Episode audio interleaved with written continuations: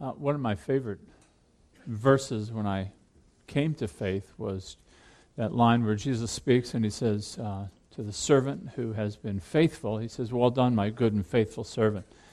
And um, that faithful servant is what entering the faith I want it to be. I want it to finish well. I, I want to be, it's said, Well done, my good and faithful servant. Now, the world appreciates faithfulness. I mean, faithfulness in the office, faithfulness in the home. Faithfulness is appreciated. It's seen by the world, it's enjoyed by the world. To be faithful and committed, walking in integrity is a good thing. I mean, people that are faithful are trusted, they're loved. Well, Isaiah 6 is kind of like a mountain peak passage of God's faithfulness. it's going to it's gonna serve us in two ways today. it's going to serve us first that when we look at Isaiah, we're going to see God's faithfulness to continue uh, his plan of redemption, even though um, the people of God are woefully sinful and broken. You know, the first five chapters have kind of been about, about judgment. And, and you're going to find in 7 to 12 now, there's going to be a, a, a bit more hope coming through as we begin to speak about this unique child that will be coming and, and it's, it's, a, it's a bridge between the two, and it reminds us that God is not done with people uh, when they seem to be done with Him. And, and, God is faithful to the promise that He's made that all the nations will come before Him, in spite of all the nations running from Him. And not only do we see God's faithfulness in this passage, in, in terms of His continuing His plan of redemption with an unruly people, but we also see God's faithfulness in this man Isaiah. This is kind of a snapshot of Isaiah here, where he is being raised up to do a task that is brutally difficult. You know, we love faithfulness, but we really love faithfulness when it's through difficult circumstances. And we're going to see that in Isaiah's life. And what I want to do at the end of the so I want to look at two parts to the sermon. The first part is simply going to be we're going to spend some minutes on Isaiah and God and this work that God is doing in this world. But then I want to draw a parallel out of Isaiah's life to your life and, and, and look at what, what, how does God make his people faithful? You know, Alexander Maclaren, the great uh, British preacher um, back in the uh, 19th century, said, This is how God makes a prophet. This is how God will make a prophet. And he preaches out of Isaiah 6. So I want to see how we are made into being faithful servants of God. Now, I want to set the context for you because Isaiah was asked to preach in very, very difficult context. You're going to see about the name King Uzziah. King Uzziah was a, was a good king, generally speaking. He took the throne at 16. He reigned for 58 years, so he had a very long reign. It was a prosperous reign um, Israel really developed in terms of their affluence, their power, their repute among the nations. But like a lot of these kings, he didn't end well. He didn't end faithfully. As you look through Kings and Chronicles, it's just a, a sad testimony to apart from God's grace, we don't finish well. And he didn't. He pride and arrogance from the blessings of God inflated his ego, and what he did was he wanted to take the role of the priest and began offering incense to the gods. Well, God wasn't to be mocked, and so he struck him with leprosy right in the temple. He finished out his reign in isolation and in disgrace. And Uzziah is going to become kind of a picture of the nation. This is the nation. Started out strong, but it ended in ruin and misery and disgrace. And so Uzziah has died in this. So Isaiah's call is Uzziah has died. Now, anytime a nation goes through a political transition, we don't appreciate how wonderful it is when one administration gives way to another administration. Wasn't that way? There would be civil unrest, or the enemies around them would seize the transition of political power to make an advance on the nation of Israel. And they are in national and spiritual troubling times. In fact, the reason that Isaiah is putting his commissioning here in chapter 6 as opposed to chapter 1 or chapter 2 is he wants us to see in the first five chapters this is how deplorable the nation was. This is why God has called such a faithful prophet to give such a strong message. because this is the state of the union. So turn with me, if you will. Extended introduction, but I kind of wanted to set it up for you. We're going to see God's faithfulness both in his continuing the covenant promises to the people that we're going to see comes out of the judgment, but we're also going to see it in Isaiah. Isaiah 6 1. In the year that King Uzziah died, I saw the Lord sitting upon a throne, high and lifted up, and the train of his robe filled the temple. And above him stood the seraphim. Each had six wings. With two he covered his face, and with two he covered his feet, and with two he flew. And one called to another and said, Holy, holy, holy is the Lord of hosts. The whole earth is full of his glory. And the foundations of the thresholds shook at the voice of him who called, and the house was filled with smoke. And I said, Woe is me, for I am lost. I am a man of unclean lips, and I dwell in the midst of a people of unclean lips. For my eyes have seen the King, the Lord of hosts. Then one of the seraphim flew to me, having in his hand a burning coal that he might that he had taken with tongs from the altar, and he touched my mouth and said, Behold, this has touched your lips, your guilt is taken away, and your sin atoned for. And I heard the voice of the Lord saying, Whom shall I send, and who will go for us? Then I said, Here I am, send me. And he said, Go and say to this people, Keep on hearing, but do not understand Keep on seeing, but do not perceive. Make the heart of this people dull, and their ears heavy, and blind their eyes, lest they see with their eyes, and hear with their ears, and understand with their hearts, and turn and be healed. Then I said, How long, O Lord? And he said, Until cities lie waste without inhabitant, and houses without people, and the land is a desolate waste, and the Lord removes people far away, and the forsaken places are many in the midst of the land.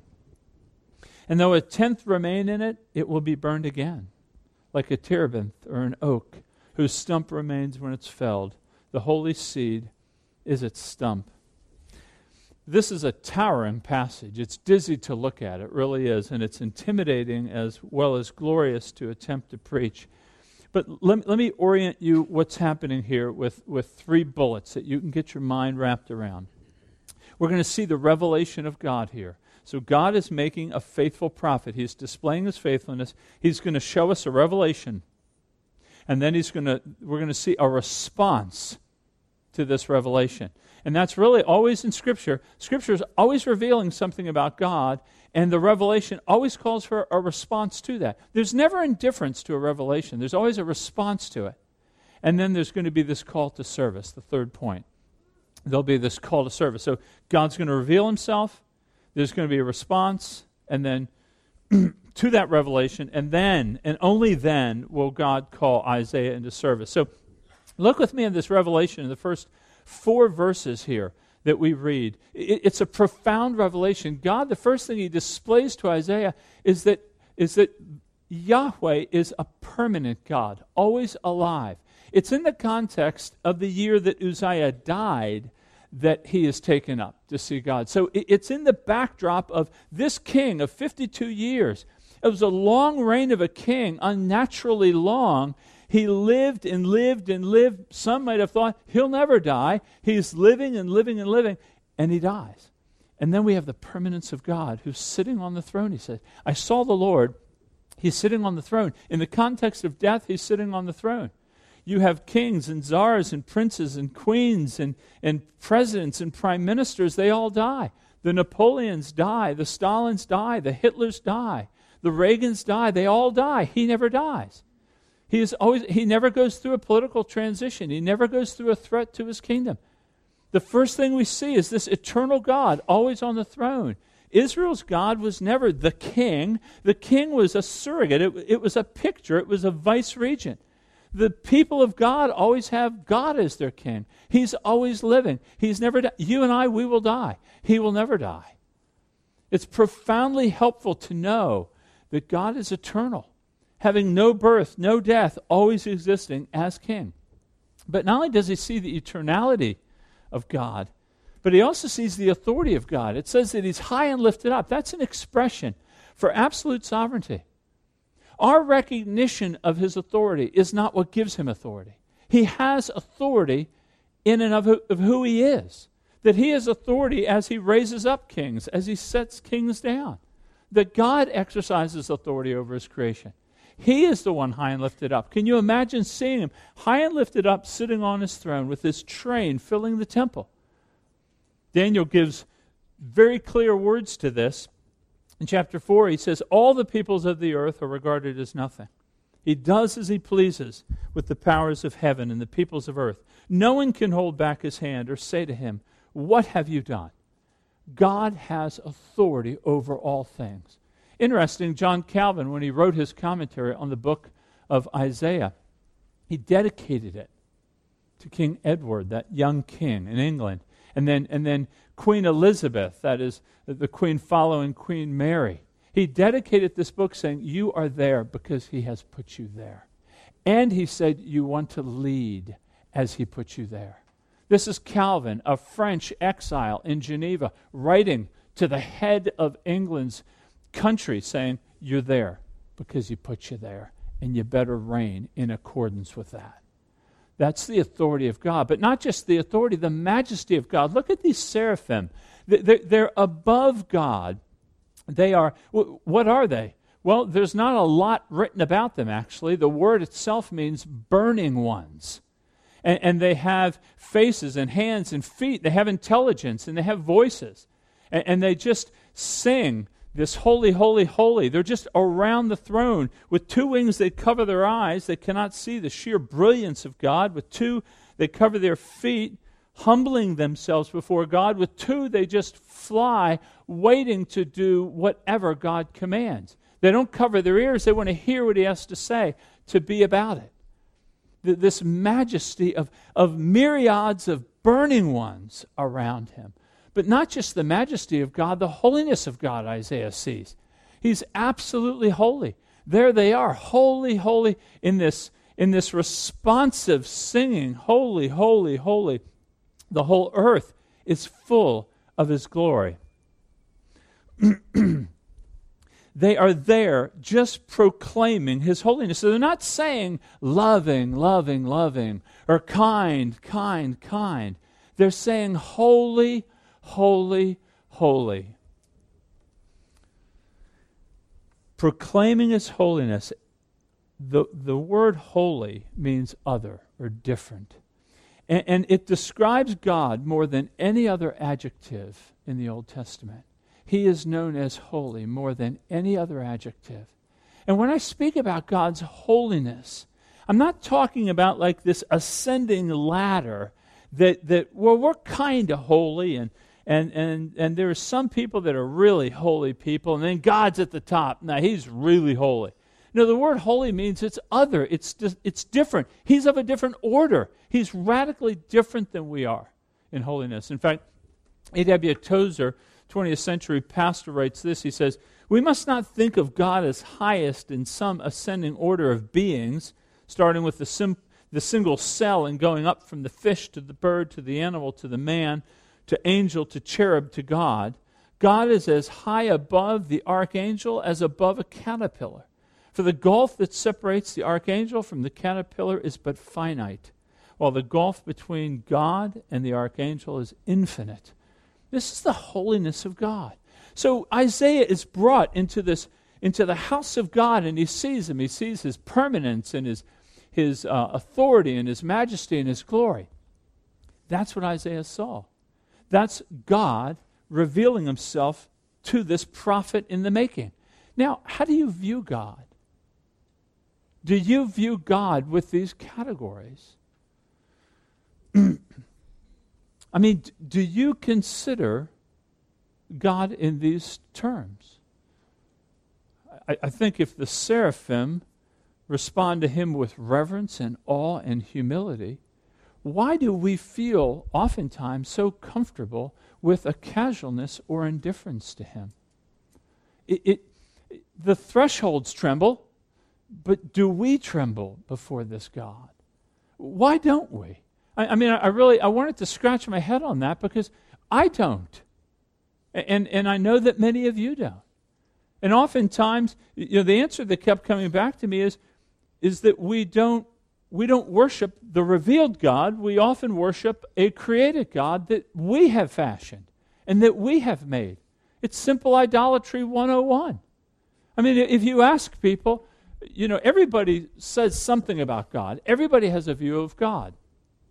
And you can ask them, well, what is God like? or, you'll hear people's theology when they'll say, well, I think God is like blank, and you fill in the blank. He may be loving, kind, tolerant, whatever you fill it in.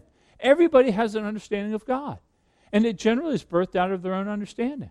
You know, and these, these false images of God have infected the church clearly. I, I think about the, we all, I think, have been exposed to the grandfather view of God.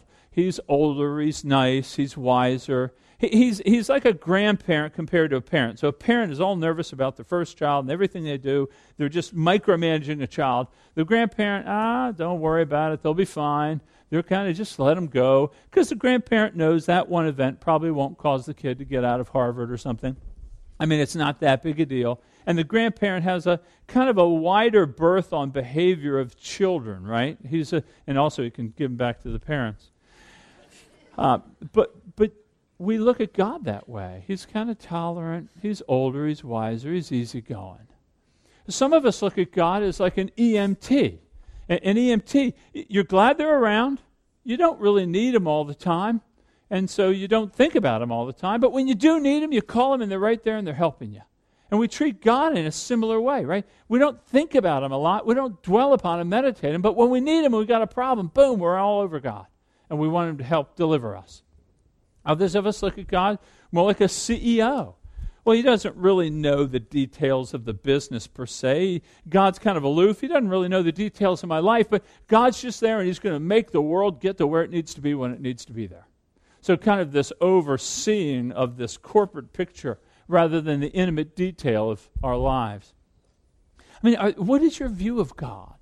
And what have you based your view upon? And does your life, does it reflect the view that you say you have? Because I, I think many of us do tend to worship a God that is strangely quite like us, that we fashion it. What, what false views or what minimalist views have infected your understanding of the character of God because Isaiah had his vision radically clear when he saw God. That, that, that, his vision was changed on the character of God. And here's why it's important because after God has revealed himself, that's the first point that I'm speaking about.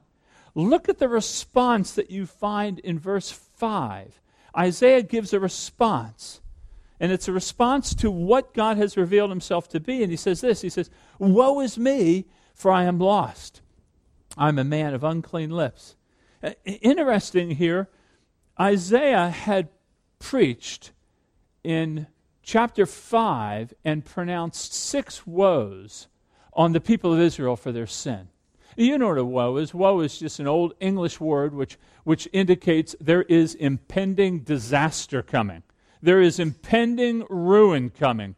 Ready yourself, you're about to be wiped away. It's something, if you saw a tsunami coming, you'd say, Woe is me. Its disaster is coming. He pronounces the seventh on himself. First recorded words of Isaiah. He says, Woe is me. In other words, I'm ruined. I'm done. This, he's giving a cry of personal, moral anguish. He sees this, his life is disintegrating, he's undone, he's unraveling, is what he's saying. Now that I'm standing before God, I see who I really am, and I'm undone. I, I, I may have believed in the false prophets before. Now I have a clear handle on, on who I am. But notice it comes from seeing. Look what he says. He says, For my eyes have seen the King, the Lord of hosts. It's in seeing God that we truly understand who we are. And you notice his response to this revelation you know, a lot of people think, well, if I had a vision of God, it would be grandeur and beautiful and it would be just resplendent and I'd be caught up in this ecstatic experience with God. It's not so. The, the, the visions of God create terror in people. I mean, the terror. Shaking is the normal response to seeing God, not running into his arms and jumping in his lap. I'm not saying he's not a loving father, but the sight of God in his sheer holiness causes terror and trembling. And that's why he says, Woe is me. But it's not the power of God. An old Baptist scholar, English scholar of the 20th century, he wrote these words. He says, When people fear God, it is not the consciousness of our humanity in the presence of power, but it's the consciousness of sin in the presence of moral purity. Let me say it again. It's not us being before God because He's so strong that we tremble. It's our knowledge of our sin in the presence of sheer purity. That's what causes concern and nervousness. And look at what happens to Isaiah after verse 5.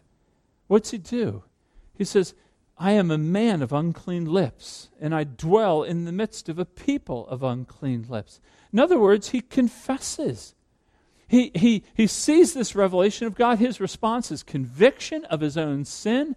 There is no blame shifting. There isn't, I made some bad decisions. I had some errors in judgment. I should have thought through that more. There was none of that. There was none of the wife you gave me. There was none of the job that I had, the times that I lived, the country that was my own. There was none of that. It was simply, I am a man of unclean lips. Now, the lips of a prophet were the most graced part of his being. The most graced part. And that's what he confesses first. That which he has, which is most honorable from his perspective, is absolutely unworthy before God. And, and you know what he does? He includes himself with the people. Uh, please make note of this. He says, I am among a people of unclean lips. You know, we tend to think we look around, you know, kind of if you were to look at Luke 15, you have that parable of Jesus, and he said the Pharisee and the tax collector both in the temple, and the tax collector says, uh, Thank you, Lord, that I'm not like this Pharisee. I'm not like these adulterers and tax collectors. You know, hey, I'm better because I've got my buddy over here that's really rotten, and so I look naturally better. What Isaiah is doing is he's saying this Isaiah most likely was, on a social scale, better and a moral scale better than everybody else. But he doesn't even look at anybody. He says, I'm a man of unclean lips. I'm among a people of unclean lips. Everybody is guilty before God. There are no degrees. God doesn't look upon you more favorably because you're a little less worse than your neighbor. In other words, they're fully guilty, partially guilty, a little guilty. Guess what? They're all guilty. So he's not, he's not his confession doesn't have any part left reserved for him to save a little bit of pride that he's not as bad as these other people. So he, he's convicted and he confesses. And then look what happens after the confession. This is the glory of confession. This is why we continue to confess. The glory of confession is God, in grace, sends a seraph to take a burning coal and to anoint his lips with it. Now, he takes it in a pair of tongs. It is interesting. The seraphim are burning ones. Burning ones tend not to be scared of burning coals. A piece of fire picking up a piece of fire is not a big deal. He takes it in tongs because of its holiness. And the reason it's holy is because it's come from an altar where a sacrifice has been laid. and the fire of God's wrath has come down and consumed the sacrifice on behalf of the worshiper. And the coal is symbolizing God's graciousness in forgiving Isaiah, not just his sins, but removing the guilt. It, here is a beautiful picture, not just of, of the, a picture of confession, for the new believer. So, so all of us, it, for those people who are not Christian or for the Christian before you were a Christian, this is a picture of what God does in forgiving us of our sins and drawing us into the family of God. This is at the point of justification when you move from the kingdom of darkness to the kingdom of light, God forgives you because you've confessed to the holiness of God. These are the fundamental needs for when someone says, How am I saved? Well, the conviction of sin leads to the confession of it, and then God cleanses you. Now, that's not just for the new believer, or that's not just for the conversion, but sanctification. Folks, if you're a Christian here, we still practice this confession of our sins. We repent every day. We want to be restored. Every, that's why I say to you, preach the gospel to yourself every day. Every day we're thinking about the fact that we have sinned.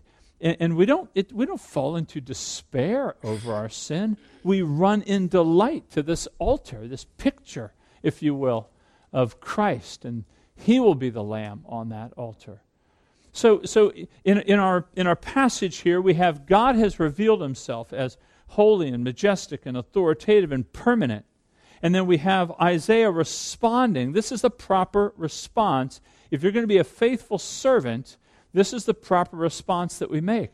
But it's after that response, it's after the cleansing, it's after the dealing with our sin that God called Isaiah into service. Look with me at verse 8. He says, And I heard a voice of the Lord saying, Whom shall I send? And who will go for us? And then, of course, Isaiah says, Here I am, send me. Isaiah is volunteering for the task. Isaiah wants to do it. Isaiah puts forth his name to do it. He wants to serve God. But I want you to know that his service to God is not born out of a desire to gain favor with God, it's born out of the favor that he has already gained. See, this is the difference between the non Christian or the religious man and the Christian. The religious man wants to obey and serve God so as to be accepted. The Christian obeys and desires to serve God because he has been accepted. It's a huge difference. You can't see the religious man and the Christian man, they look the same from the outside, but it's all in the heart. Am I serving and obeying out of the joy of Him having graced me with the gospel? Or am I obeying and serving because I think if I do this, then He's going to love me a little bit more, or it's going to secure my position in heaven a little tighter? Huge difference. There's salvation and damnation. That's the crossroads right there. So Isaiah offers to serve. But look at the difficulty of the task that he has. Look with me in verse 9. So God calls him. Isaiah says, Here I am. He says, Okay, go to the people. And this is the charge that he's been given. And say to them, Keep on hearing, do not understand. Keep on seeing, but do not perceive. He commands them, Make the heart of this people dull, make their ears heavy, blind their eyes. Otherwise, they may see with their eyes and hear with their ears and understand and turn and be healed. In other words, he's saying to Isaiah, Go and preach a message of judgment. God's finished with this generation. He's finished with them. He's done. God made a decision in heaven. I'm done. Judgment is falling, and he is now enacting the judgment made in heaven through the preaching of a man. Do you get that? That's the level of importance of preaching. God brings his heavenly judgments through the preached word to people. Well, I mean, you can imagine. I mean, what a task to be given. I mean, you're going to preach a message of judgment to everybody. That's why he asks, How long, O Lord? How long must I do this? How long are you going to judge your people? In other words, how long will this go on? He's terrified. He has not just because he's scared of delivering a hard message, he's thinking, What about the plan of God? How, how's it going to happen? You promised Abraham that through your seed the nations would be blessed. What's happening if your people are taken away? So he says, How long? Well, he tells him. Here's how long he has to preach. He says, Until the cities lie waste without inhabitant, houses without people, and the land is a desolate waste. And the Lord removes his people far away, and the forsaken places are many. In other words, the points of idolatry just spring up like roaches. That's how long it will be. Can you imagine if you had that message to America? Or to, or to any country? I mean, can you imagine? The land desolate? All of Israel taken away to Babylon. And they were transported. Thousands. They're gone. God brings this judgment upon a people because of their disobedience and their failure to walk by faith in the promises that He so lovingly gave us. What a message! It's a dark message. But you know, God's word doesn't end on judgment, it ends on hope. And if you look with me in 13, you're going to see a, a faint ray of hope, but it will grow as we march forward. Look at what he says. It's a confusing verse, it's a, it's a highly debated verse. It has tremendous amounts written on it. It's questioned. It's not in the, the Greek translation of the Old Testament. But here it is. It stands, and though a tenth remain in it, it will be burned again like a terebinth or an oak, whose stump remains when it is felled. The holy seed is its stump. I think what he's saying, all right, let me submit this to you, is that judgment will fall, and there's going to be a tenth that remain after the judgment, and then that will be burned. That will be judged. In other words, you can imagine Israel like this glorious tree, just leafy and healthy. But, but it just goes down. And, and as we saw Uzziah's reign end in ruin and disgrace, so the nation ends in ruin and disgrace. It's like the tree is cut off at the stump and then it's burned. It's like, well, that's the end of the story. God's done. Let's pack it up and leave. There's nothing left. But he says this kind of enigmatic little phrase. He says, The holy seed is in its stump. I propose to you that, that while the present generation is without hope, there is a, a future generation of hope. That this holy seed is in its stump, that there is that there is promise in the stump that a people, a seed, a, a, branch will shoot forth out of this stump. And, and a people come, a new Israel, a remnant people, whom God will forgive, God will make holy, set apart to continue the promise that he made to Abraham in Genesis 12 when he said, The nations will be blessed. And then he said in Genesis 22, he said, Through you, a seed or an offspring, same word, seed and offspring will come forth and will bless the nations.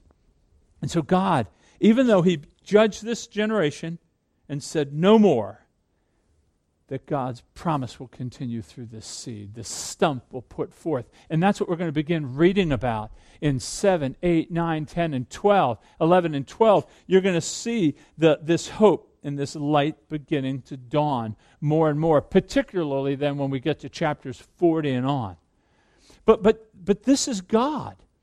God has both a message of judgment and grace. It's always together. Out of the ashes of judgment will come forth hope and salvation. So we see in Christ, was it not? I mean, out of the judgment of Christ, the death into the tomb, what do we see? We saw darkness for a few days, but then light. And then life comes out, and a new people are created. The same thing. So we see here the faithfulness of God that yes, he brings judgment to a disobedient people, but there's that ray of hope. And, and not only do we see the faithfulness of God of continuing his promises for us, that we are the fruit of. The fact that you exist, you are giving evidence to the truth of this prophecy. Because you believe this is true. Because if this wasn't true, we wouldn't be here worshiping. But not only that, I see in Isaiah a, a pattern. And we can draw patterns in the Old Testament. You know, God remains the same in the Old New Testament. The gospel is the same in the Old New Testament. The dilemma of humanity is the same in the Old Testament, so we can draw parallels.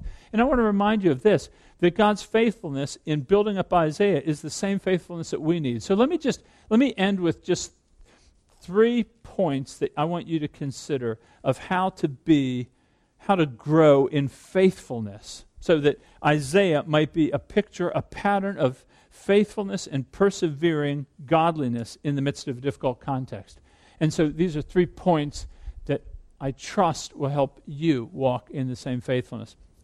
Don't be surprised if they follow the first three points. And that is this number one, you need to get a right view of God. We need to have a right, strong view of God. Now, I know what you're thinking. you're thinking, well, great, Tom if you just take me up to heaven and I get to see God, then I'll have a right view of God. And, uh, but we can't presume upon God to do that. The, the visions that God gives are unique. But, but I'm thankful to tell you uh, that we don't need to go to heaven to get a right view of God because God has come down to earth to give us a right view of God. I mean, this is the point of the incarnation. This is the point of Christ. This is the point that we're going to see in chapter 7 and this child, Emmanuel. This is what we're going to see in chapter 9, where the government's going to respond to soldiers. We don't have to go to heaven because heaven has come down to us in Christ. this is the way the gospel writer John explains Jesus, that he is coming for God. He says in chapter 1, verse 14, he says, The Word became flesh and dwelt among us, and we have seen what? His glory. Well, what glory is that? Well, the glory as of the only Son from the Father, full of grace and truth. In other words, the glory that we see in Jesus is the same glory with the Father. So looking at Christ, I'm seeing God. That's why he says in verse 18, No one has ever seen God, but the only God who is at the Father's side has made him known. Jesus, being the God man, is making him known to us. So, how do we have this vision of glory? How do we have a great view of God? Well, it's to contemplate, to meditate, to think upon the person of Christ. That we have to think about, dwell upon, meditate on Christ. Why do I say that? Well, think of Jesus' ministry. It was all about God. You see, for example, the preeminent or the um, permanence of God in Christ. Death couldn't hold him. He was crucified, dead, buried, and then rose. Death could not hold Christ. He says in Revelation chapter 1 at the end, he says, I was dead, I'm alive forevermore, and I hold the keys of death and Hades. I'm the Alpha and the Omega. That in Christ you see the same permanence that we saw in God, we see in Christ. Or the authority of God, you see that in Christ. Jesus, did, did he not command demons to flee? Did he, did, did he not command people to be healed? Did he not command the seas to still? Did he not command death to give up the dead, Lazarus come out of the grave? Jesus commands, he has authority, all authority has been given to him. Every knee, heaven and earth and under the earth will bow before him. Christ has that same authority that he is now exercising. When we look at Christ, we see God. And not just the authority, the majesty. I mean, think of the majesty of Jesus Christ's unique birth, the transfiguration, where he was glorified. And Peter and James and John saw it. Think about people worshiping him. He received worship as Christ. Or think about the, the holiness of Jesus. Oh, living perfectly according to the word, living faithfully, always walking out his life in the light of the promises of the Father, perfectly without sin, without shifting. Just as Ray prayed about God, so we could pray. Jesus did the same. So, so this is Christ, this glorious picture of Christ. So get a strong view of Jesus. Meditate, think about it. When you encounter, as a saint, as you encounter hardship and sickness and job loss and, and marital struggle and all these different issues in life, to have a right view of God in Christ is what gives us the grace to remain faithful and strong. Here's the problem you have to meditate on Christ, you have to think about Him. I think that is where our catch is. Is we are more concerned with ourselves and our glory and our name and our kingdom and our lives that we don't think of Christ in these terms that this sermon I'm giving you seems so otherworldly because we live in that other world. We, we rarely make it to this world of the Bible. In fact, Soren Kierkegaard, he was a Danish philosopher. Uh, much of what he wrote we wouldn't espouse, but he wrote this parable about competing glories. And let me just read it to you because I think it, it gives you a reason as to why we struggle with being overwhelmed with the glory of Christ as we're saturated in our own glory. Here's what he writes When the prosperous man on a dark but starlit night drives comfortably in his carriage, and has the lanterns lighted, A, and then he is safe. He fears no difficulty. He carries his light with him, and it's not dark close around him. But precisely because he has the lanterns lighted and has a strong light close to him, precisely for this reason, he cannot see the stars, for his lights obscure the stars, which the poor peasant, driving without lights, can see gloriously in the dark but starry night.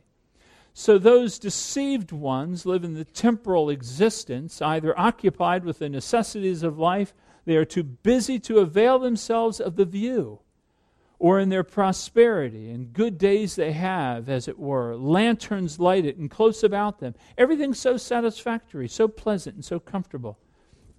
But the view is lacking. The prospect, that is, the view of the stars, can't see the glory of God because our own glory is so bright around us. You don't get to see all of that glory. If we're going to be faithful as servants of this great God, we have to be just drunk on his beauty and his power and his character. And it demands from you time to take and put the lanterns out that are around you and to focus on this king. You turn to the scriptures and you meditate on them and you eat them and you pray, God, let me see this as you want me to see it. And without that, we're just going to be in our carriages having a nice, lovely stroll through a starlit night, passing along in safety without seeing much of his glory. The second thing I would encourage you to do is that you would get a right view of yourself. Get a right view of yourself. You know, when you meditate on Christ, uh, our feelings of self importance and value and, and indispensability kind of are reduced to ashes. And, and I would ask you to contemplate yourself in light of God, in light of God, not in light of others. We have this just nagging need to keep looking at ourselves in light of other people. And upon that comparison, then we base our value. And, and I, I would encourage us to look at ourselves in light of, in light of God first, in light of God. And it's going to lead us. Now, for the Christian here, this won't lead you to despair. I promise you. What it does is it leads you to see you for who you really are, not in the you that you think you are. You know, every time I would go out and play golf, I really thought I was a better golfer until the first shot. And then, boom, I'm not a better golfer. I hit the clubhouse, I hit my playing partner. It, it, was clear right away it happened. Um, and, and, then you leave the 18th hole, you have one good hit, and what do you leave? I think it's coming back. I think I'm getting it. We have this incredible ability to deceive ourselves about how good we are. And, folks, there is much grace in you. God's grace in you, much grace. But we want to start with getting a right view of who we really are in light of God, not in light of others. And this is where the gospel is so precious for us. You know, the coal that purified Isaiah, that coal came from an altar, and that altar pictured a sacrifice that was to come, the Lamb of God, like John the Baptist when he saw Jesus. Behold, the Lamb of God. Got the whole thing. That was the altar. That was the fire. That was going to save us from our sins. Now I see what it's pointing to. And so we think and we dwell upon the gospel. We think we preach to ourselves this gospel. We remind ourselves that Jesus has borne our sins. He's carried our shame. He's taken our guilt. He suffered that fire of God's wrath, and He bore it completely. He exhausted the wrath of God by absorbing it in Himself so you and I don't face it. So, but we want to start with the right view of God, and then we run to the gospel. And that's when we love the gospel. A lot of people aren't that overwhelmed with the gospel because they're not that overwhelmed with their sin. So the doctor's only as good as you're sick. If you're really sick, you love him. If you're kind of sick, eh, he's helpful. You know, so the more we understand ourselves, it drives us to appreciate the gospel. It drives us to appreciate Christ. And the last thing I would say so get a right view of God, get a right view of yourself, and then get, get a right view of the Christian ministry, get a right view of the Christian life. Notice that Isaiah was giving a charge. He was given a charge by God to preach judgment to people. He, he was told, You're not going to have a lot of success. You're just not going to see the flocks coming in. There's not going to be a ton of conversions.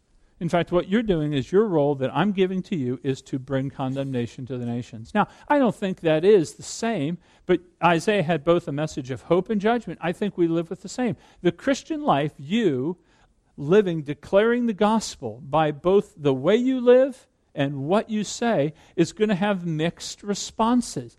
People will not like what you say. You need to expect that. You need to just that is part of it. You're declaring an otherworldly message.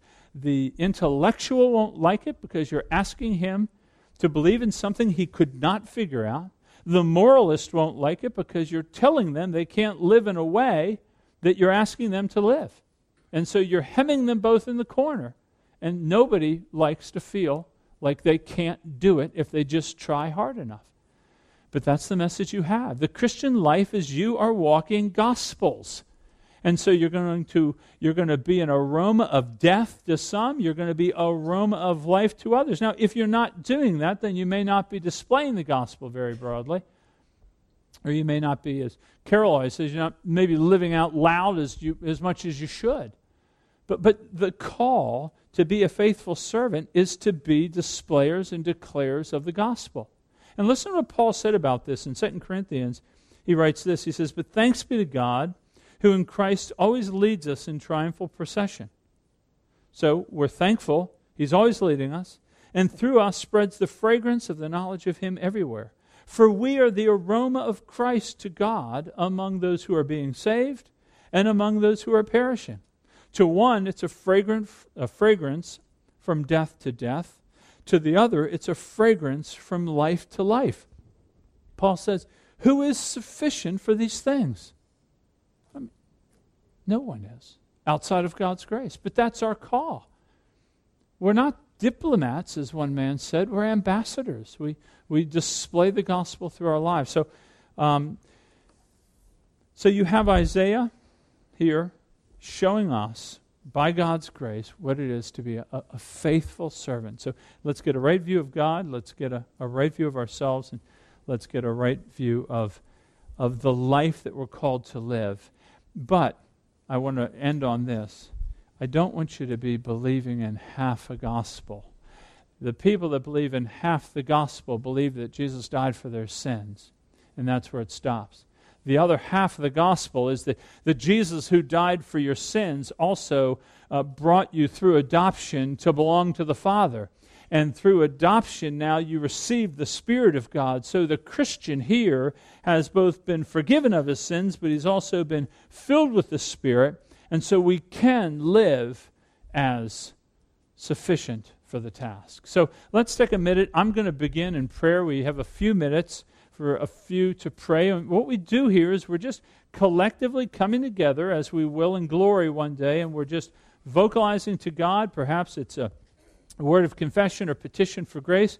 If you do pray, I, I ask you to pray shortly and pray loudly, but I also would ask you to pray for all of us, pray corporately, uh, because we all stand in this need. And then um, David's going to close us in just a minute.